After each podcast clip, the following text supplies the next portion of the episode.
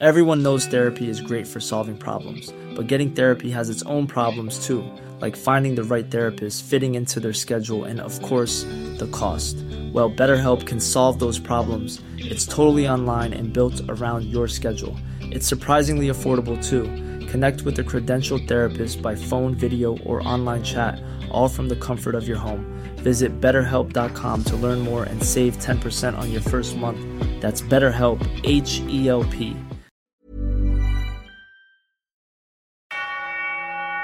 Harold! Bitiwan mo yan! Anak! Wag! Ang Lola sa Kisame.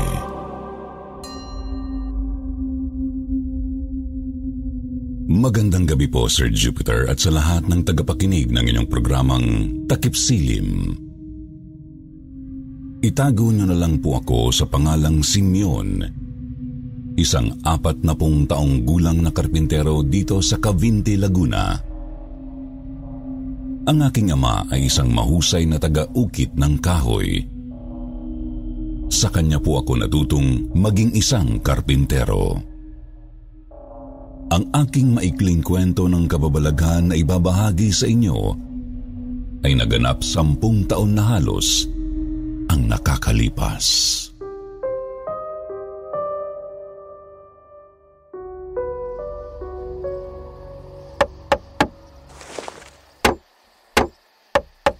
Mag-iingat ka dyan sa itaas, Simeon. Marupok na yung kinakapitan mo. Gaano pa ba katagal bago matapos yung kisaming pinapagawa ko sa'yo? Selena, eh bulok na palang mga kahoy na pinagkakabitan nitong kisame ninyo. Eh tumutulong nga dyan sa tuwing umuulan. Nabubulok na yung kahoy dahil sa tubig ulan. Kailangan nating bakbakin ang buong kisame para palitan ng mas makapal na plywood. Wag! Ha? Wag mong sirain ang kesame. Magagalit si Lola Ode. Eh, sino, sino si Lola Ode? Ang lola ko. Diyan siya nakatira sa kesame. Lola, anong gusto mong merienda? Banana Q? Ah, sige po. Mag-aakit ako dyan sa kesame ng banana Q mamaya. Ah, ano po? Gusto mo po ng kape, Lola Ode?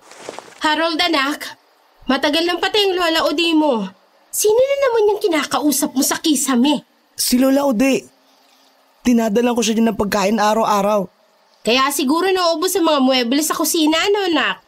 Hindi ba sinabi ko sa'yo na huwag ka nang makikipag-usap sa mga patay? Hindi, Mama.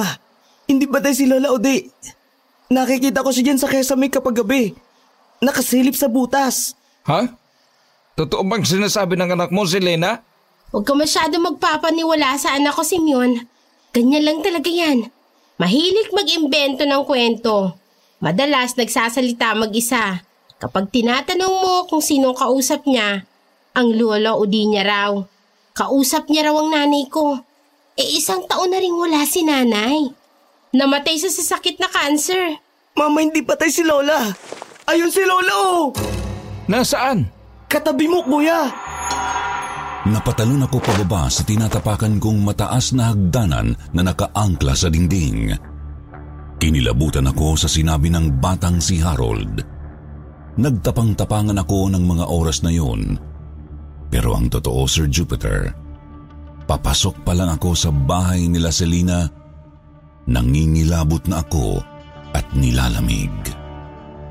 Tirik na tirik ang araw, pero lamig na lamig ako. Lalo akong kinilabutan nung una kong nakita si Harold. May dala itong pagkain sa tasa. Inaabot niya ang pagkain sa kisame. Hindi ko agad ito sinabi kay Selina. Okay ka lang ba, Simeon? Ha? Ha, eh, parang, parang kailangan ko ng katulong sa pagbaklas ng kisame. Hindi ko kakayanin to mag-isa. Nako, Simeon, wala akong budget para sa dalawang karpintero. Baka pwede naman na ikaw na lang mag-isang gumawa. At ganun na nga ang nangyari, Sir Jupiter. Kinabukasan, pagbalik ko sa bahay nila Selina, ay inumpisahan ko na ang pagre-renovate ng kisame nila sa kwarto. Nakahanda na ang mga bagong plywood na ikakabit ko, pati ang mga materyales na gagamitin ko nang biglang... Umalis ka dito! Umalis ka sa bahay namin! Harold, bakit? Hindi ako pwedeng umalis. Eh, ka...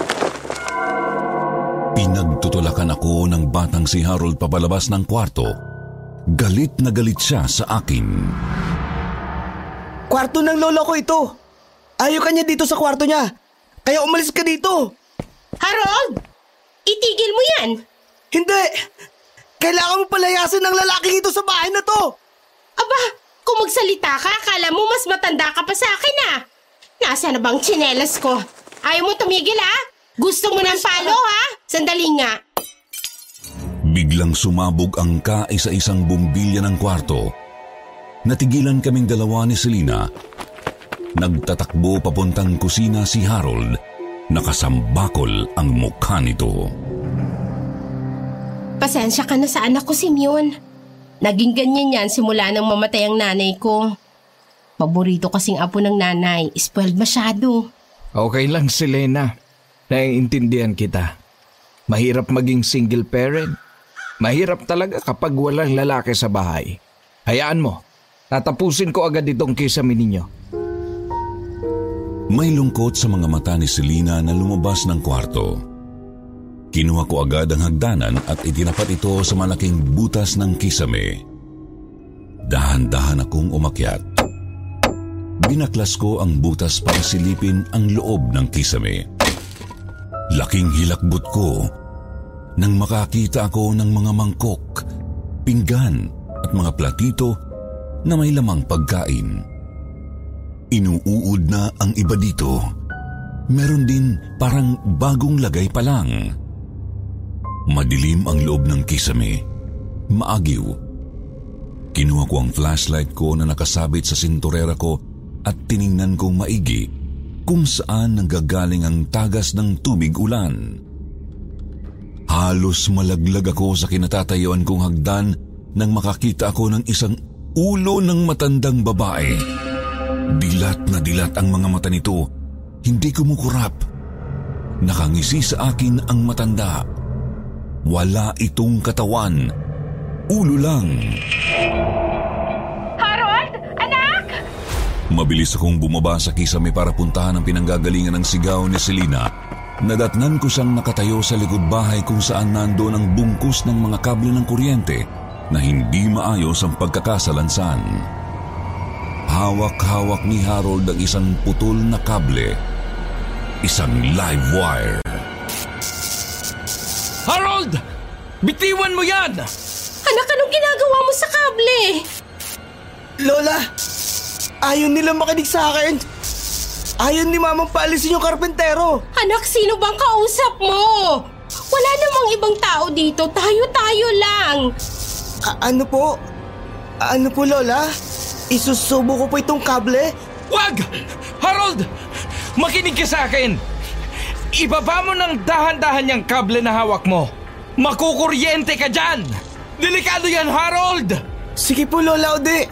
Isusubo ko na po. Anak! Wag! Agad kong nakita ang main switch ng bahay na nasa kusina para akong stuntman na tumalon para ibaba at patayin ang main switch. Kasabay ng pagpatay ng kuryente, biglang nabitiwan ni Harold ang live wire at nahimatay ito sa simento.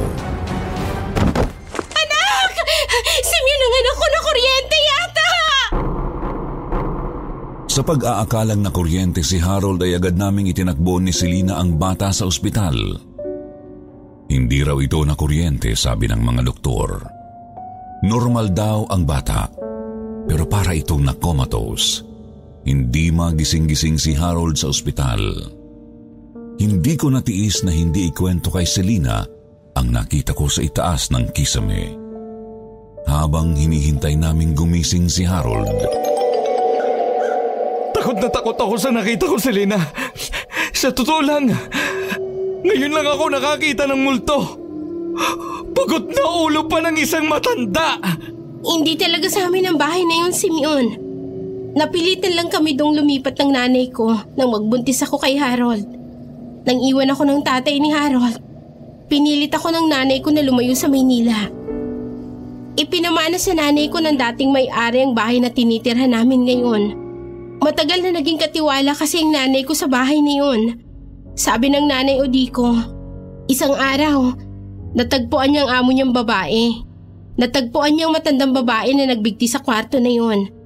Doon mismo sa kisame kung saan may tumatagas na tubig ulan, isinabit ng nagpatiwakal na matanda ang lubid. At doon siya natagpuan ng nanay ko na malamig na bangkay na. Maliit pa lang si Harold. Marami na itong kinakausap ng mga hindi namin nakikita. Isa na rito ang matandang babae na nagbigti sa kisame hanggang sa pumanaw si nanay. Hindi nagbago ang ugali ng anak ko.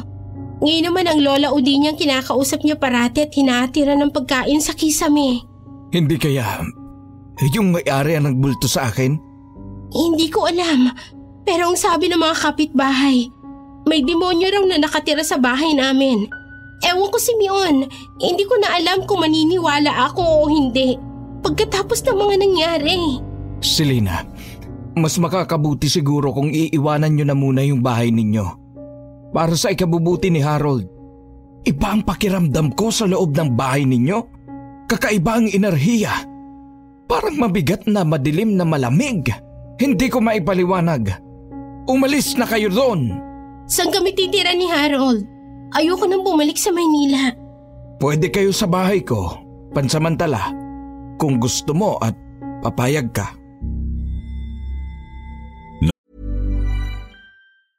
Ryan Reynolds here from Mint Mobile. With the price of just about everything going up during inflation, we thought we'd bring our prices down. So to help us, we brought in a reverse auctioneer, which is apparently a thing.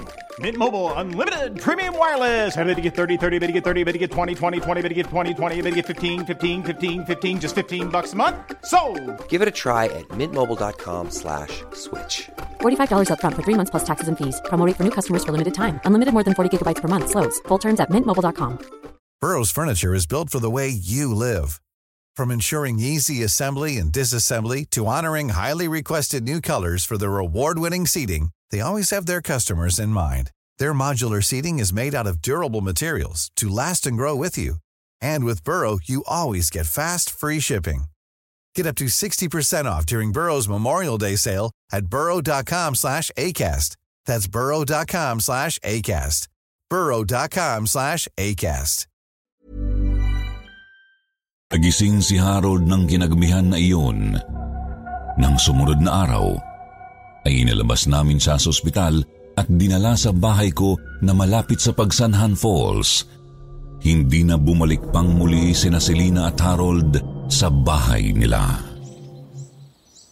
Pagkalipas ng ilang buwan ng paghahanap ng bagong matitirahan, ay bumukod na ang mag-ina sa isang maliit na bahay sa Chaong, Quezon.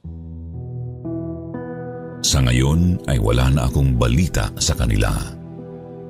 Patuloy pa rin po ako sa pagkakarpintero ko, Sir Jupiter. Pero hindi na po ako tumatanggap pa ng mga bulok at sirang kisame na pinaparenovate.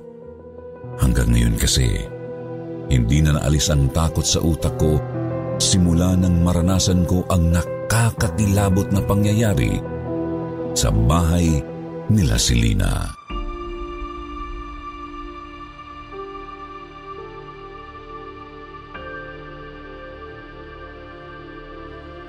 Last Full Show Isang mapagpalang gabi po sa inyo, Sir Jupiter. Tawagin niyo na lamang po ako sa pangalang Ilyong. Isa po akong karpintero. Isa ako sa mga tagahanga ng YouTube channel ninyong Takip Silim. Naisipan ko pong sumulat sa inyo para mailathala sa channel ninyo ang nakakatakot kong karanasan sa loob ng isang lumang mall sa Alabang, Muntinlupa, ang Star Mall, na dati ring kilala sa pangalang Metropolis Star. Sampung taon na po ang nakakalipas nang mangyari po ang kwentong ibabahagi ko sa inyo ngayong gabi. Disyembre ng taong 2012 nang mangyari sa akin ang isang kahindik-hindik na karanasan.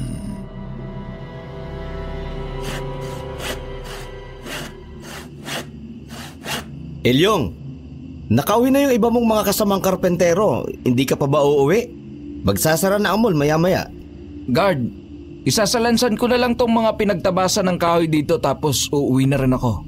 Ano ba itong istante na tinatayo nyo dito at ang tagal yung matapos? Popcorn station daw, guard. Medyo maselan yung nagpapagawa.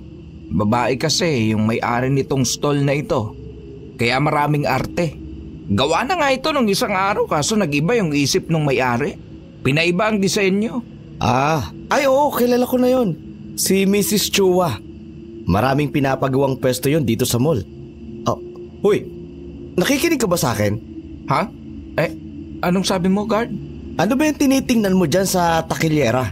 Eh, palabas na pala yung pelikula ni Idol Jose? Sinong Jose? Jose Manalo. Yung taga Bulaga. Paborito ko yun si Jose. Tawang-tawa ako sa mga hirit niya. Ah, si Jose. Eh, bakit mahilig ka ba sa sine?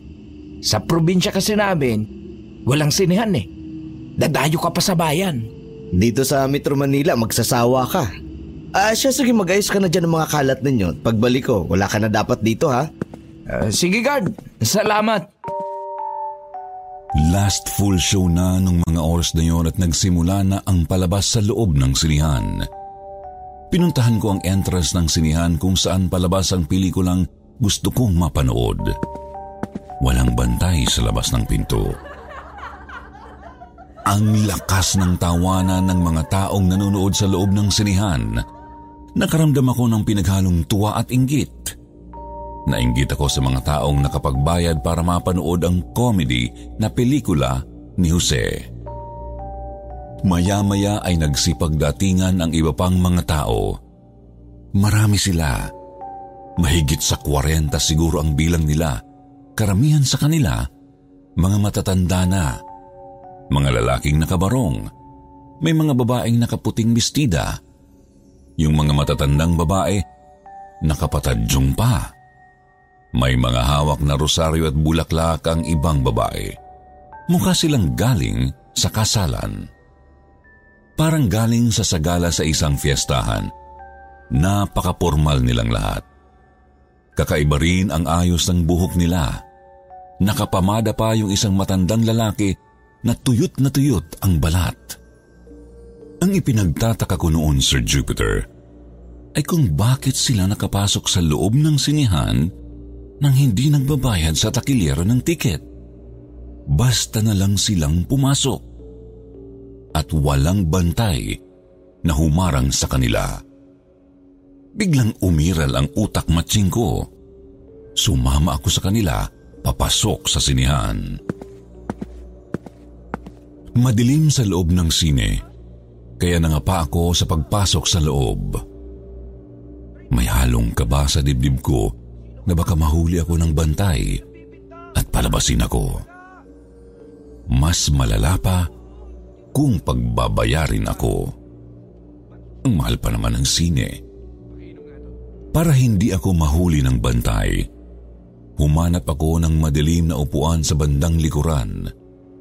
Doon ako umupo. Iho! Shh! Iho! Lolo, huwag po kayo maingay. Ay, saan ba ako dito? Po? A- anong saan? Hindi ko alam kung saan ako dito. May kasama ba kayo? Saan sila nakaupo? Ay, wala. Matagal na akong walang kasama. Hindi na nga nila ako naaalala. Shh! Huwag kayo maingay. Malapit na yatang matapos itong pelikula, oh. Dinadaldal niyo pa ako. Eh, doon na kayo mapo sa kabila. Ay, naalala ko na. Tama. Dito ako sa upuan mo nakapwesto. Tumayo ka nga dyan, iho. Eh, ang dami-dami bakanteng upuan, lo. Eh, bakit dito pa sa pwesto ko? Padabog akong tumayo at lumipat ng upuan sa kaliwa ko. Umupo ang matandang lalaki na nakabarong sa pwesto ko kanina at tuwang-tuwa itong nanood kasama ng iba pang mga tao sa loob ng sinihan.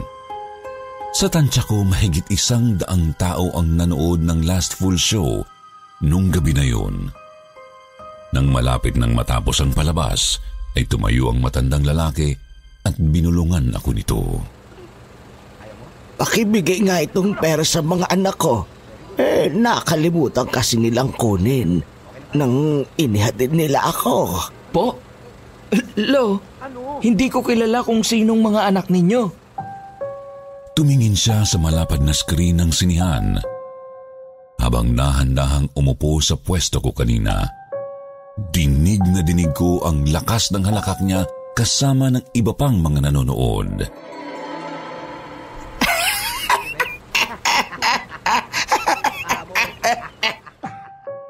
Tiningnan kong maigi ang perang papel na inabot niya sa akin. Hindi ko maaninag kung magkano ang halaga nito dahil sa dilim sa loob ng sinihan. Maya-maya pa ay ginulat ako ng pagbukas ng ilaw sa loob ng sinihan para akong binuhusan ng malamig na tubig nang makita kong walang katao-tao sa loob ng sinihan maliban sa akin. Napatayo ako bigla. Tiningnan ko ang matandang nakaupo sa tabi ko kanina. Wala siya doon. Napatingin ako sa hawak kong papel na pera. May hawak akong bungkus ng tigdalawang piso, limang piso at sampung piso na perang papel. Lumang-luma na ang mga ito. Nangamoy burol ang buong sinihan. Pinaghalong amoy ng bulaklak at formalin. Ilyong, sabi ko na nga ba dito kita matatagpuan. Sana niyaya mo ko kanina na manood para may kasama ka. Marami akong kasama kanina. Mahigit isang daan. Yung mga nanood. Lahat sila. Nakabarong? Nakadamit pamburol? Ha? Mabilis akong niyaya ng security guard na lumabas ng sinihan at doon ay ikinuwento niya sa akin ang history ng mall. Dating sementeryo ang kinatatayuan ng Star Mall na ito. Nang itayo ang mall, hindi na pinahukay pa yung mga dating nakalibing. Tinabunan na lang nila ng bagong lupa at bato ang buong lumang sementeryo. At doon nila itinayo ang mall na ito. Hindi lang ikaw ang nakakaranas ng pinagdaanan mo kanina. Marami na kayong pinakitaan ng mga multo sa nakaraan. Mahilig talaga sila sa mga comedy. Mahilig silang magbiro at makitawa. Iyon ang kwento ng iba pang mga nakaramdam ng mga multo at nakakita sa matandang nakabarong at naghahanap ng puntod nila dito. Kumaripas ako ng takbo pa uwi ng gabing yun. Hindi ako pinatulog ng karanasan ko ng gabing yun. Hindi na ako pumasok ng sumunod na araw.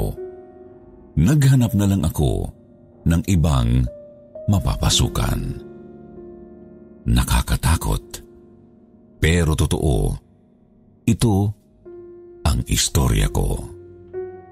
Magandang gabi po sa inyong lahat.